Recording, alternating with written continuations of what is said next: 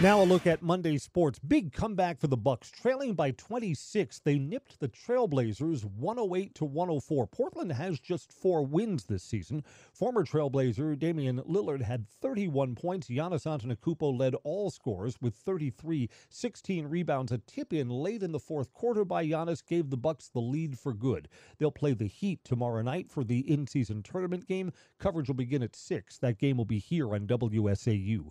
We'll have college basketball tonight. The Badgers at 4 and 2 are back home to play Western Illinois at the Kohl Center. It's an early start. Tip off at 6. Broadcast time is at 5 on WSAU.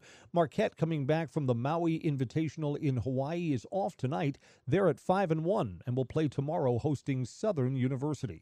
Packers fans will have an interest in the Monday night game because the Vikings are ahead of the pack in the playoff chase. The Vikings are playing the Bears tonight. Minnesota in second place, the Packers in third after the Thanksgiving win over the Lions 29 to 22.